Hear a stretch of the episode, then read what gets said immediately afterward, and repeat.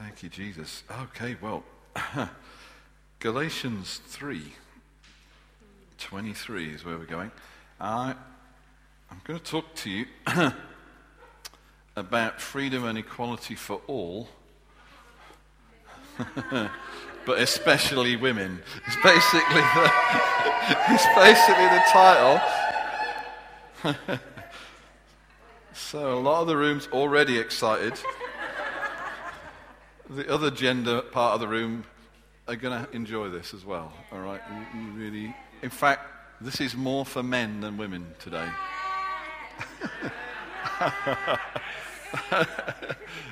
so, uh, and, and, and, just at the beginning of this, I want to say we did, I did a big chunk of teaching that is on our website about the whole issue of uh, the, the role of, of women, particularly in the church and to some degree family.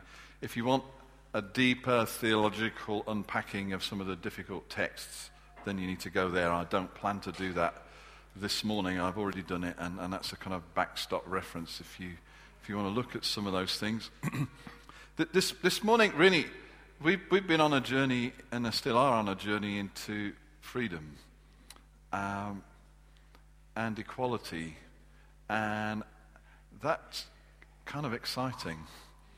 And, I just want to dive right in here. Galatians 3. Is, which version is on the computer? All right, well, let's read off there because I've got uh, ESV in mind. So, before this faith came, we were held prisoners by the law, locked up until faith should be revealed. So, the law was put in charge to lead us to Christ that we might be justified by faith. Now that faith has come, we are no longer under the supervision of the law. You are all sons of God through faith in Christ Jesus. For all of you who were baptized into Christ have clothed yourself with Christ. There is neither Jew nor Greek, slave nor free, male nor female, for you are all one in Christ. And if you belong to Christ, then you are Abraham's seed and heirs according to the promise. That is one of two, two Jewish ears that is one of the most radical scriptures in the New Testament. Um, the, the, the, the, the old covenant was made with, first started off with Abraham, and it was made through circumcision, which it follows, therefore, it was with a man and the line of inheritance of that covenant was through men. And I'd, most of you are old enough to know why. Okay? Um, there's neither Jew nor Greek, there's neither slave nor free, there's no male or female. Circumcision meant the covenant was primarily administered and made with a man and through men.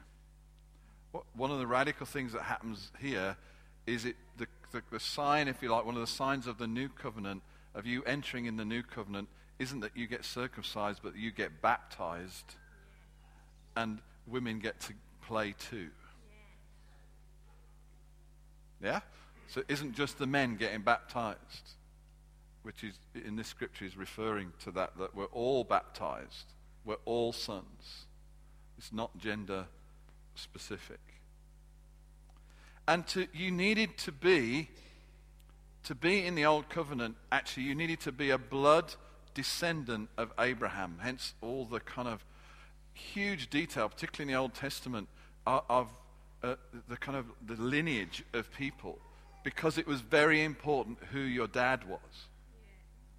And now you could be adopted in, you could get proselytes, but it was a rare and difficult process. The, the, the view was you had to be born an Israelite physically and that you were traceably one.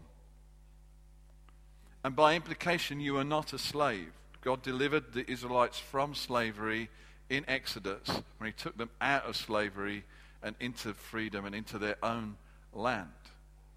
It was possible to become a slave in that culture if you became lost everything and then sold yourself for service. But actually, built into the law was a redemptive clause to get you out of that after a certain number of years. It was not God's plan for his people, the people of Israel, the people of the old covenant, to be slaves. The covenant was made with men and passed on through men. And to be significant, women had to be married to a man who was, all right, who was the carrier of the covenant. So you weren't slaves. You needed to be a blood descendant, and you needed to be a guy to be fully in all the juicy goodness of the old covenant. Yeah? So this verse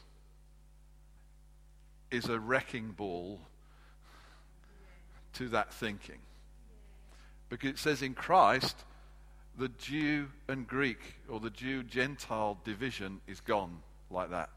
You don't need to be a blood relative, you just need to be a person of faith. Crash. There's no slave or free. These were the great dividing issues of, of the first century slavery and free men, male and women, Jews or Greeks. And in Christ, all those barriers, all those dividing walls come crashing down. Simply this by faith, anyone in any estate of any race and any gender can connect and be a son with all the full rights of the inheritance of any of the other sons in that faith group. Yay! We are all co heirs with Christ. Slaves don't get less. Women don't get less. Greeks don't get less or more. We're all co heirs. There's been a massive demolition of all the dividing walls because of the cross and the resurrection. Awesome. Now everyone is a son because of Christ. Baptism is not gender, race, or social status orientated, it's blind to that. All heaven sees is your faith, doesn't see your gender. Doesn't look at you whether you're rich or poor, whether you're self employed or, or working in the sort of hamster wheel of a, a large corporation. You're all sons of God with equal inheritance.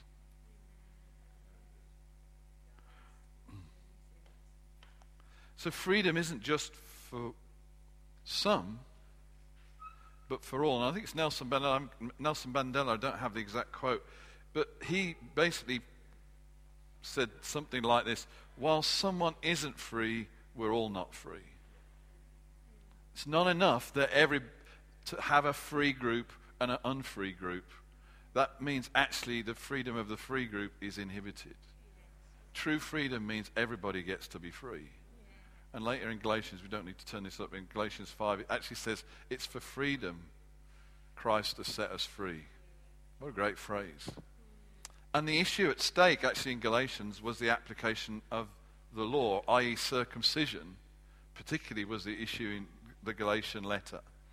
And so, as soon as you allow that to come in, all these previous barriers start to become rebuilt, including the man woman thing. But Paul is saying, for everybody, there is freedom men and women. And the guys think, yeah, cool, we're all free. But lots of the women go, hmm, not sure how free I really am. Oh, I might change the order of this. We'll get there. Now let me go. Let me talk about Jesus. It's always good to talk about Jesus. It's safe to talk about Jesus. Jesus. Um, I'm going to get ahead of myself otherwise. Jesus. Jesus was great, wasn't he? Okay. I make some safe points right now. Jesus was great. He loved everybody. I think when people look at this issue, they look at Jesus and they say things, and I've, I've I, listen, I've been on a massive journey with this, all right? So I'm absolutely moved from one side of this coin to another. I'm a, I'm a, re, a reborn you know, just crazy thoughts. Yeah. I was a complementarian, now I'm an egalitarian. If you don't know what that means, don't worry about it. um, so Jesus was, he manifested God perfectly, but he didn't do everything he needed to do. You're like, well, well, think about it. Jesus restricted his ministry to Jews, mostly, apart from one or two occasions where he spoke very dishonoringly to Gentiles who wanted something from him, because his mission was to the Jews, was to Israel. He was very clear about that. But what he left his disciples to do and his, the apostles to do was to take this to the ends of the earth. So he didn't go to the ends of the earth. He restricted himself to Israel, despite what he accomplished at the cross, releasing what he did to Jews, Greeks, and Gentiles. So he, did, he didn't have any slaves on his team.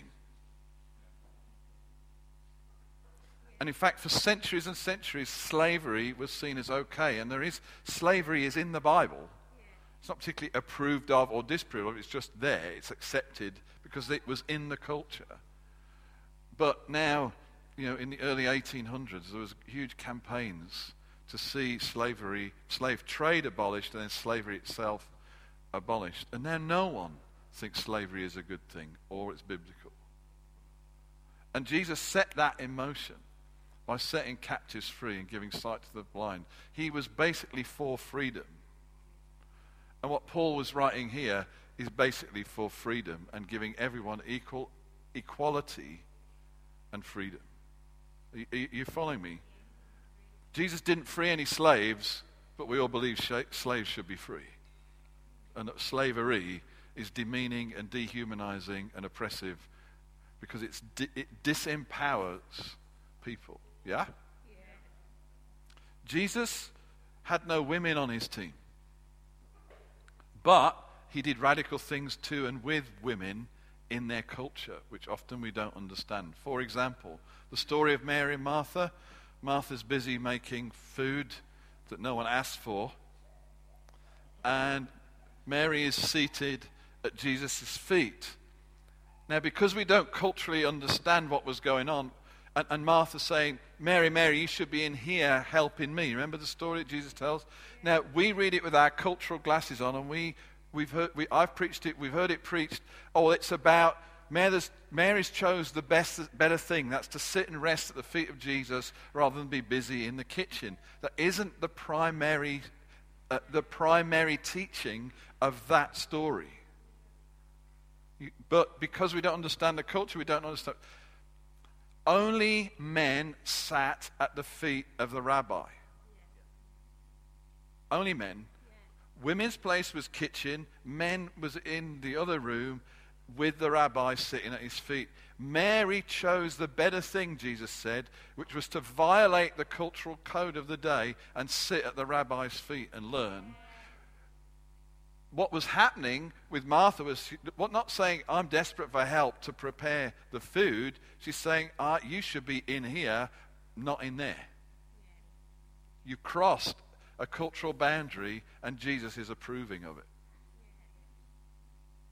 So he sowed the seeds, did Jesus.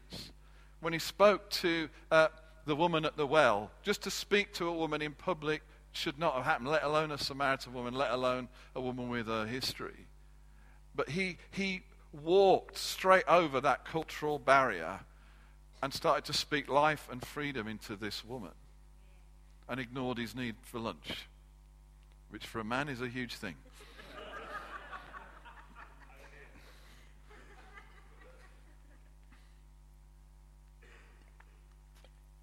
So I'd like to suggest to you that he set in train a whole lot of thinking and activity and freedom momentum that has broken out since. So the gospel has gone to the Gentiles. We wouldn't be sitting here. But Jesus never went.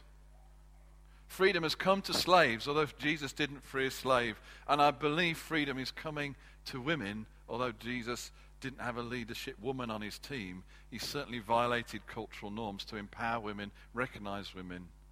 And after all, without a woman, he would not have been born. there was no male involvement in the birth of Jesus. The purpose of God for all eternity rested in the womb of a woman called Mary.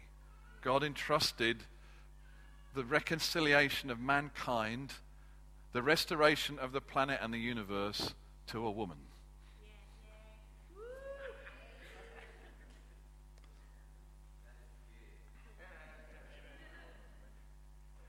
And he actually said to his disciples, I've got many more things to say to you, but you can't bear them yet. And, and you get the sense that he could have, Jesus could have created a revolution. He could have actually, lots of people think he was a politician still, but he wasn't. But if he'd started going after slaves, started going after the woman issue, he would have definitely been a politician. And that's not what he primarily came to do. But he had many things to say, many things to reveal that they, they didn't get and they couldn't carry that have since been filled out by, by, the, by the apostles and even the teaching in the New Testament after the resurrection of Jesus. the world that we have grown up in for millennia, I would suggest to you, it's primarily been a patriarchy, i.e., it's run by men. And that's true now, even though there's been years of, you know, trying to, trying to bring equality for women, equality of pay, get more women in the boardroom. Just looking at, actually, the surveys are there's a few more women getting into those senior positions, but they're still not paid as much as men. And you go back through history, the power has rested in the hands of the male of the species. That's just how that's called patriarchy. Blokes rule. And, and I want to just turn to, if you can find Genesis 3 16. I want to show you the origin of patriarchy.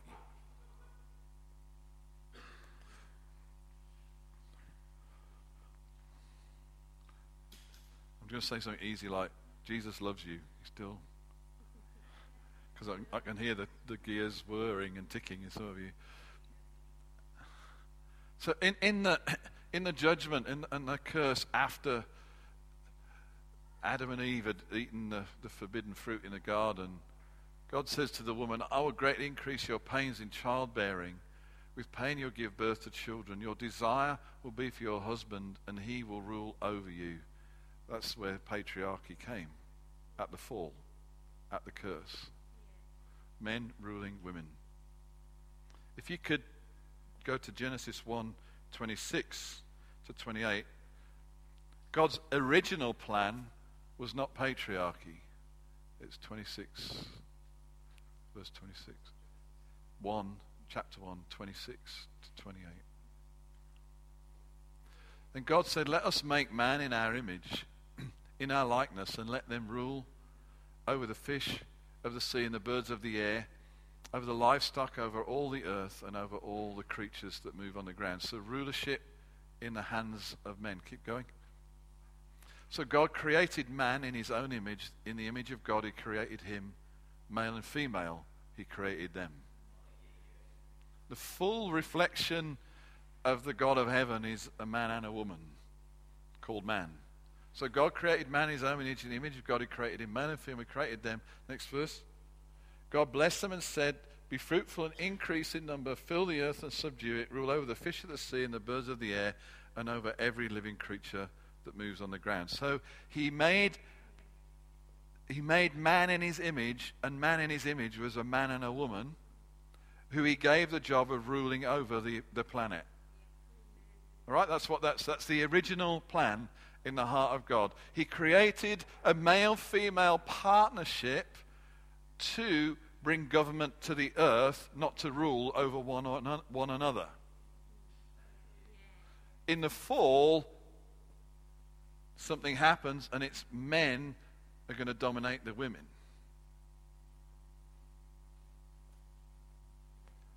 Just smile at me if you're happy so far. That's the source of patriarchy, but patriarchy isn't heaven's blueprint. So freedom, freedom is, is a kingdom of God issue. It's an apostolic issue to bring freedom and identity and equality to everybody. Jews and Greeks, slaves and free, men and women, because there's a call back to the blueprint of heaven that is going out around the planet right now that is empowering for men and women. So it, this is not getting freedom for women at the expense of men. This is everybody gets to be free, and then we're all better off for it. Now remember, freedom, our definition of freedom has changed and developed. For a lot of us, freedom is simply to be set free from. So we're set free from the power of the devil. We're de- set free from the power of sin. Set free from the consequences of sin, etc., etc. Hallelujah. But free from isn't the whole deal. We're free to be. So I use the illustration to get let out of jail is freedom, isn't it? You've been in jail five years and they let you out the front door of the jail in a new suit of clothes with 50p in your pocket and they slam the door behind you. You're free. But how far can you go with that freedom? As far as 50p will take you, or whatever it is, you know, tenner or whatever they give you. You're, you do not have unlimited options at that moment, do you? And I think maybe that's why you get lots of repeat offenders, because at least inside things were provided for, they knew what to do, etc., etc. Because they're not, they're free from their penalty, but they're not free to be. They're not free to become the prime minister or go to university. But actually, in the kingdom of heaven, he frees you from the constraints of sin and the penalty of sin, etc., etc., free to be powerful sons and daughters who change a planet because we're connected to Heavenly Father's infinite resources. So if we close doors to any part of that family, we're actually restricting the freedom that Jesus bought for them. You say, Well, I'm freer than you, so I could be this, but you are not allowed to be this because I'm a guy and you're a woman.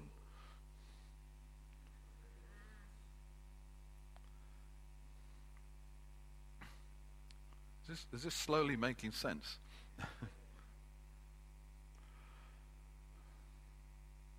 so, patriarchy is men are in charge. And men in charge will give women a lot of freedom, but often they won't give them keys to the boardroom keys to the eldership meeting. It's hard to give power away when you've had it for a long time. But if you permanently forbid any part of society access to the main levers of power, it becomes oppressive over the long term. Because you're actually saying, through some set of rationale, you could never be this. Even if that call is in your heart, that desire is in you, you are equipped to be that. You're saying that is forbidden.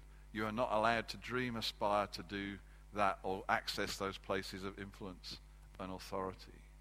And the church has been brilliant at doing that to women for hundreds and hundreds of years. You can look after the children, you can maybe lead a small group, you can do all the administration, but you can't actually be in the room where the big decisions are made because you're a woman. Eventually, that says, and that's become in the theological thinking of lots of Christians, women aren't in there because God says they're not allowed to be there, and the reason He says they're not allowed to be there is because they're not equipped to be there. So, the second effect of long term prohibition is, is actually a reduction in your sense of who a woman is and who she can be. Because you've limited, she can be only to this point where a man has everything, every opportunity. Are you, are you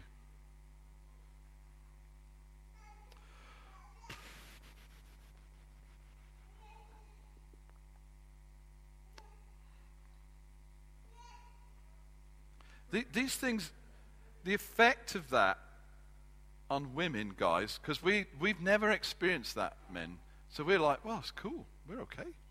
I could be prime minister if I don't fancy it. It's not for everybody, is it? But actually, you could be. If you could get voted and you could. But for centuries, women have looked at the church and, like, well, even if I fancied it, there's no way that I could be in the senior leadership decision making smoke filled rooms, the hallowed halls of power of the church. And slowly, slowly, what you do is you suffocate women and their aspirations. And you promote this slightly negative view of what they are and aren't capable of. Because there's got to be a reason why they're not allowed in there. It's because they're the weaker vessel or they're too emotional or.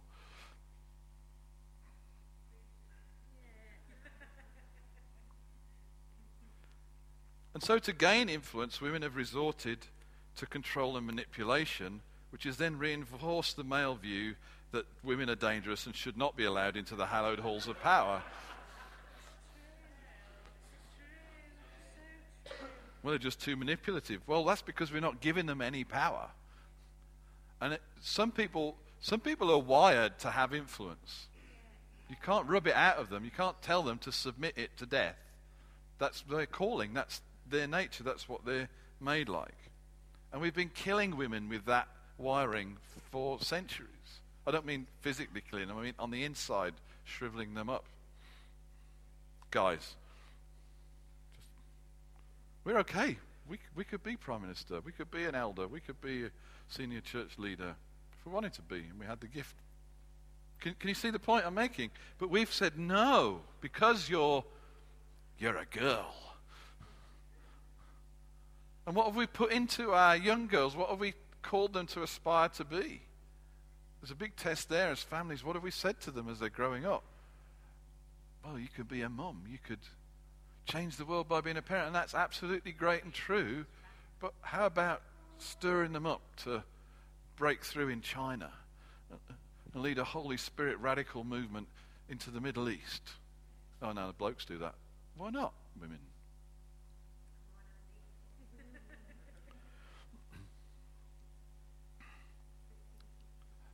by and large, a lot of men are scared of women.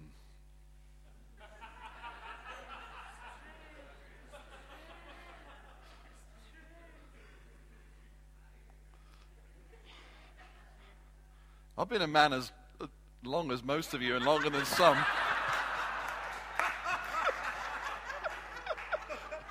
fact, I've been a man as long as I've been alive. And we've been married nearly 34 years. She is beautiful. I don't quite understand her yet.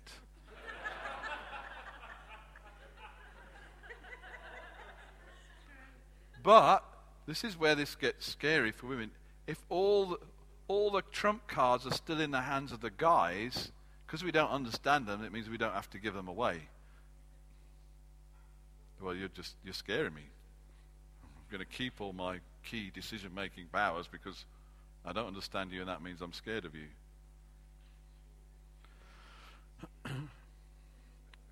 this is good for you guys. Just, just keep going with me here.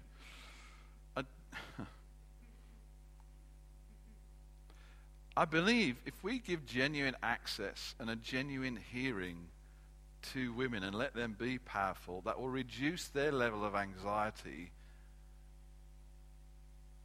they'll become freer and stronger people, and you won't get some of the manipulative, controlling stuff that we're afraid of. They're not being given freedom, and those that want to influence are finding outlets that are not always healthy. And then we're telling them off of doing it.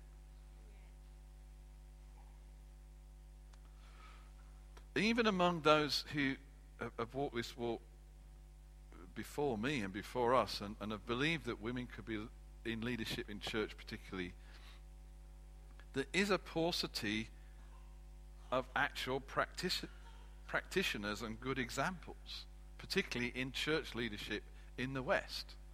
We're really thrilled that Heidi Baker is leading a whole movement in Africa.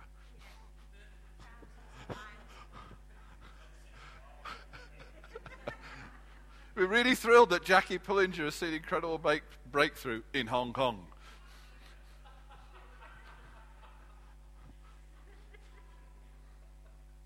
Rejoice that they're leading magnificently and dying and bleeding on the mission field. We're even willing to say, go, yeah, establish, you know, a, a radical parachurch group and go lead that. But have real power in the church is still rare despite people being on this walk for a long time. And that's because there is still this residual think patriarchal thinking despite a theological shift in perspective. And I believe God's calling us to change that. Just, just put it out there. Um, and, and many others too. And guys, we hold the key to this because we have all the cards, or we've had all the cards. We've had it in marriage, we've had it in church, and for a lot of time we've had it in business. And, and we have this sort of trump card, which is I'm the head of the household, slam. I'm the leader of the church. Now we do it nicely now because we've learned grace. I'm graciously the boss. I'm a benevolent dictator.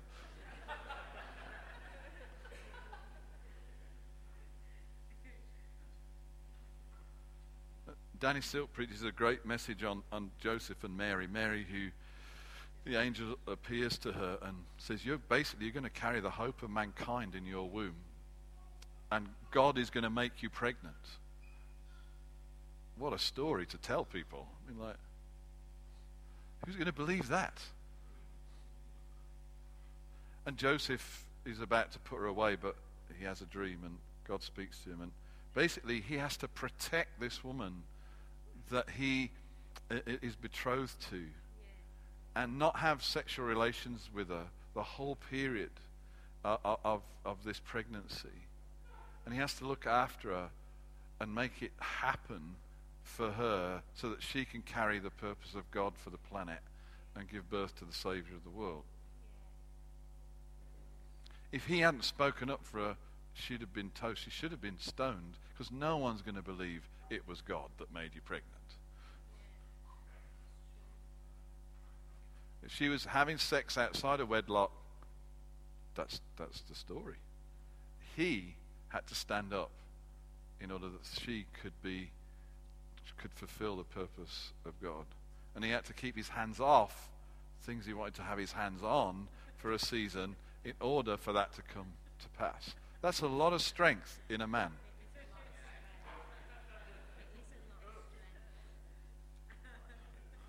I'm just putting it out there. This is Bible I'm talking about. You read the story.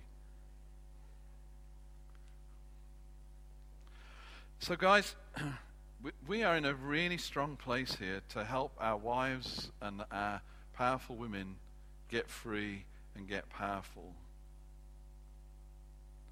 And it's going to help us if we ditch a few catchphrases and attitudes that go with them. Like, it's just the time of the month.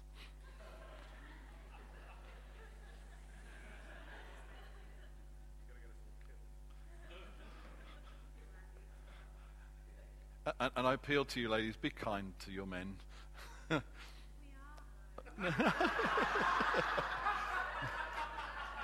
you, you are. But for some, this may be the first time that this penny has dropped. That's what I'm, what I'm saying. It's just, it's just women in, women's intuition. Women are emotional, sensitive, touchy feely creatures. And what we're, what we're saying in all this is this, this emotional thing is inferior to our slightly cooler, more rational approach to life. Intuition is suspect because it's not based on reason or any presentable fact. So is inherently suspect and inferior. That's a male based perspective. And we've ruled the roost for so long, we've forgotten how to change that perspective and include another approach. So, so right here, we, as we were talking to you, we've got Jan Treadgold is part of our senior leadership team. She currently does not want to become an elder because all, what she's seen of elders is these sort of hallowed halls of power dominated by men who do it manly through men's paradigm. And we're still trying to figure out what does a man-woman thing look like. Do you, do you see what i mean? So actually we need intuition. Do you remember at the beginning, God made male and female that represented Him? If we start cutting out this emotional, sensitive intuition part that, is, I mean, it's not exclusive to women, but this tends to be the way men think about women, all right, that's what I'm going for, then we're losing part of the Godhead on the planet. Just because we don't understand it, we don't work like that, doesn't mean it's invalid. It's really helpful to have people who are more emotionally in touch with who they are and where they're at. Most guys realize what they felt about a traumatic em- event three months after it happened. Um, um, and, and there's a strength in that, and there's a design in that. But it's really helpful to have some people around who are in touch with what's going on when it's going on. Do you see? It's a good team. It's a team approach. It's not one's better than the other. It's different, and they're meant to be complementary and work together. I'm in danger of actually using caricatures, but I'm trying to demolish something in our thinking, guys, particularly, and in our attitudes. Because these sort of things are used to undermine a woman's credibility, and this is actually how God's made women to be. He's not made them to be like men. Hallelujah. But then we have to value what they bring to the party as much as we value what any guy brings to the party and not have some sort of jokey way of undermining it because it's that's just a woman thing. Do, do, do you see what? Well, this is stuff we're, we're trying to learn as we allow and, and raise up powerful men and women in our in our environment. We want them to happen fully as women, not have to be men to happen. So that's the other thing that happens is that these environments are so dominated by male thinking and a male environment that women succeed in them by becoming more like blokes. And that's not the plan. The plan is that he made them male and female to represent him and to rule the planet as a partnership, two powerful people powerfully ruling the earth. Not one powerful person ruling a slightly less powerful person, then ruling the earth. This is going reasonably well. Um, families, it is proven, do way better with a mom and a dad. If you look at that verse in Genesis 1, actually the whole of creation was made to be parented. It was made to be mummed and dad, dadded. It was made to experience a display of the true nature of the Godhead through an equal partnership of two powerful people, a man and a woman, happening to creation. It's really hard for men to mom and dad a church or a home. It's actually really hard for women to mom and dad a. Actually, as we see women come into their powerful role uh, as mums in a church environment, I think it's going to release men to be more like men. Because a lot of the time when it's just male dominated, there's a bit of you that's trying to do be mom and dad to the church. And you can't. I'm a bloke. And, and you're, you're, you need the, the complementary strengths and gifts that come with the member of the opposite sex. Is that making sense to anybody? So we need to find out what a man woman culture is, not a woman culture or a man culture. Which means taking some risks, letting people be powerful, letting them do their thing, letting women come through and being free and being significant and honoring them. So here's, here's a few tips just to land this.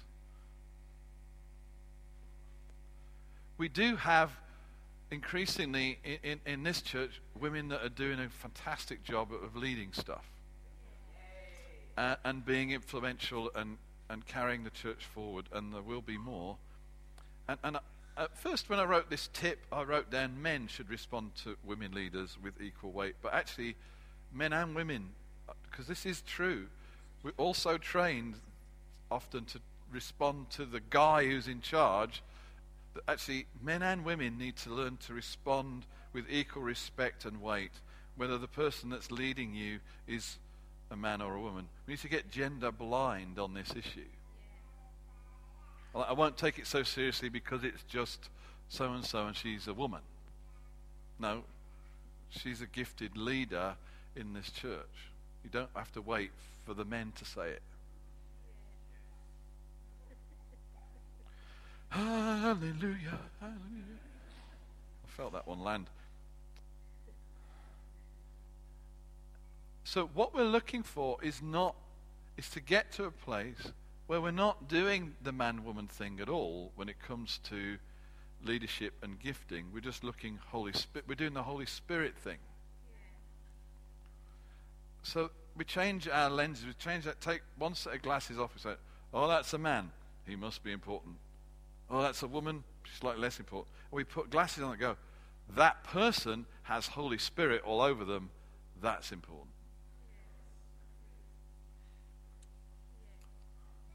They, they experimented, uh, I think this is in Danny Silk's book, uh, in Powerful and Free, and really encourage you all to read it. And they, in doing, um, you don't do an interview for an orchestra, you don't do a rehearsal, an audition, that's the word I'm looking for.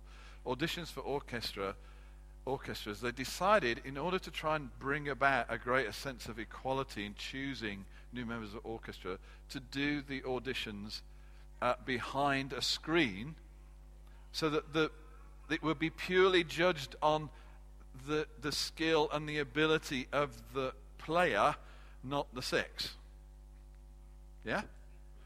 The fruit of that was that way more women got recruited to orchestras.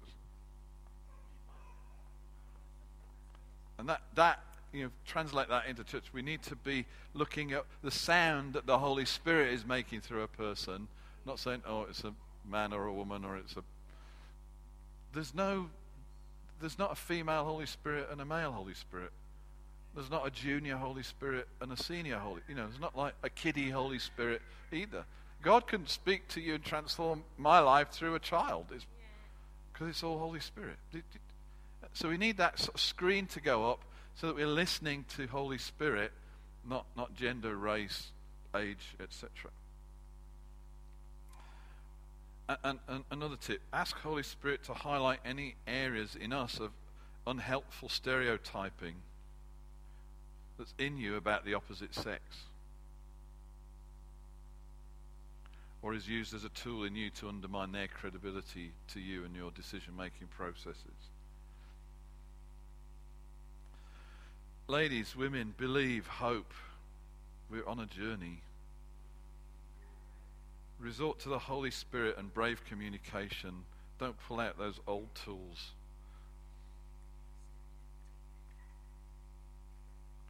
Believe you don't have the need to have the other stuff to have a voice. We want this to be a place where everybody's free, where everybody gets to have a voice. Now, obviously, church is growing. Not everybody can have equal say in every decision in the church. That's not what we're talking about. But what we're talking about is recognizing people who are equipped and gifted to lead, regardless of gender, being given the opportunity and being given the credibility to go and do that. There is hope. And, and I'm, I'm, I, I want to put it out. I'm sorry. I promoted a theology and a practice that I believe ultimately was demeaning to women. But I had to step through the other side to realize that was the case. And for what it's worth, I want to apologize to all the ladies in this room for promoting that and doing that. Um,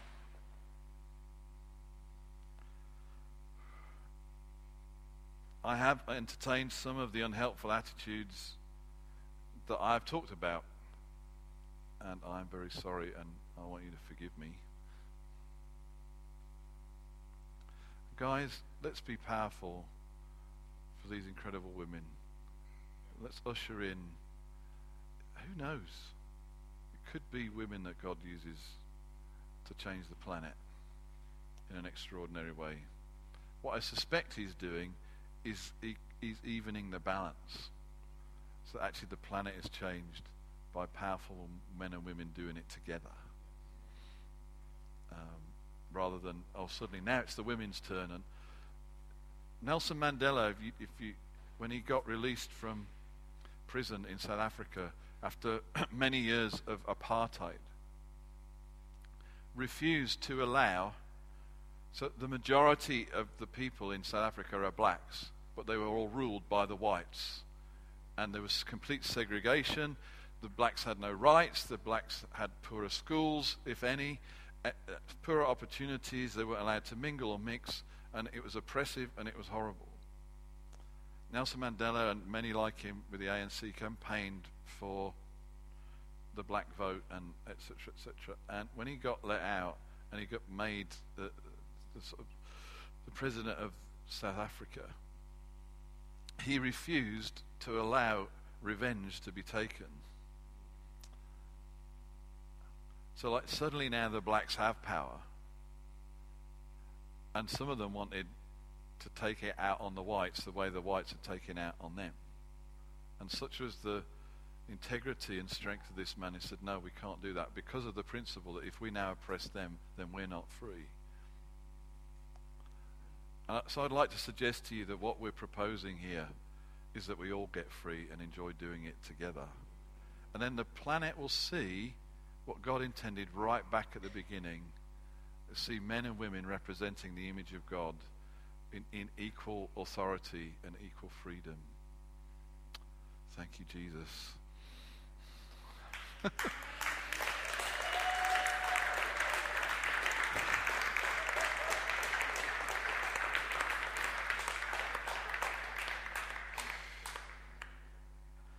do believe that actually the church is going to show the world. Because there's lots of issues that, that come on this. Um, that the world is trying to figure out and hasn't. I think God's going to give, give us incredible downloads and wisdom on how this can actually function for, for, for women to do their thing powerfully. And uh, then the world will be asking us. We're going to be leaders in liberation. All right, I'm, I'm, I'm done.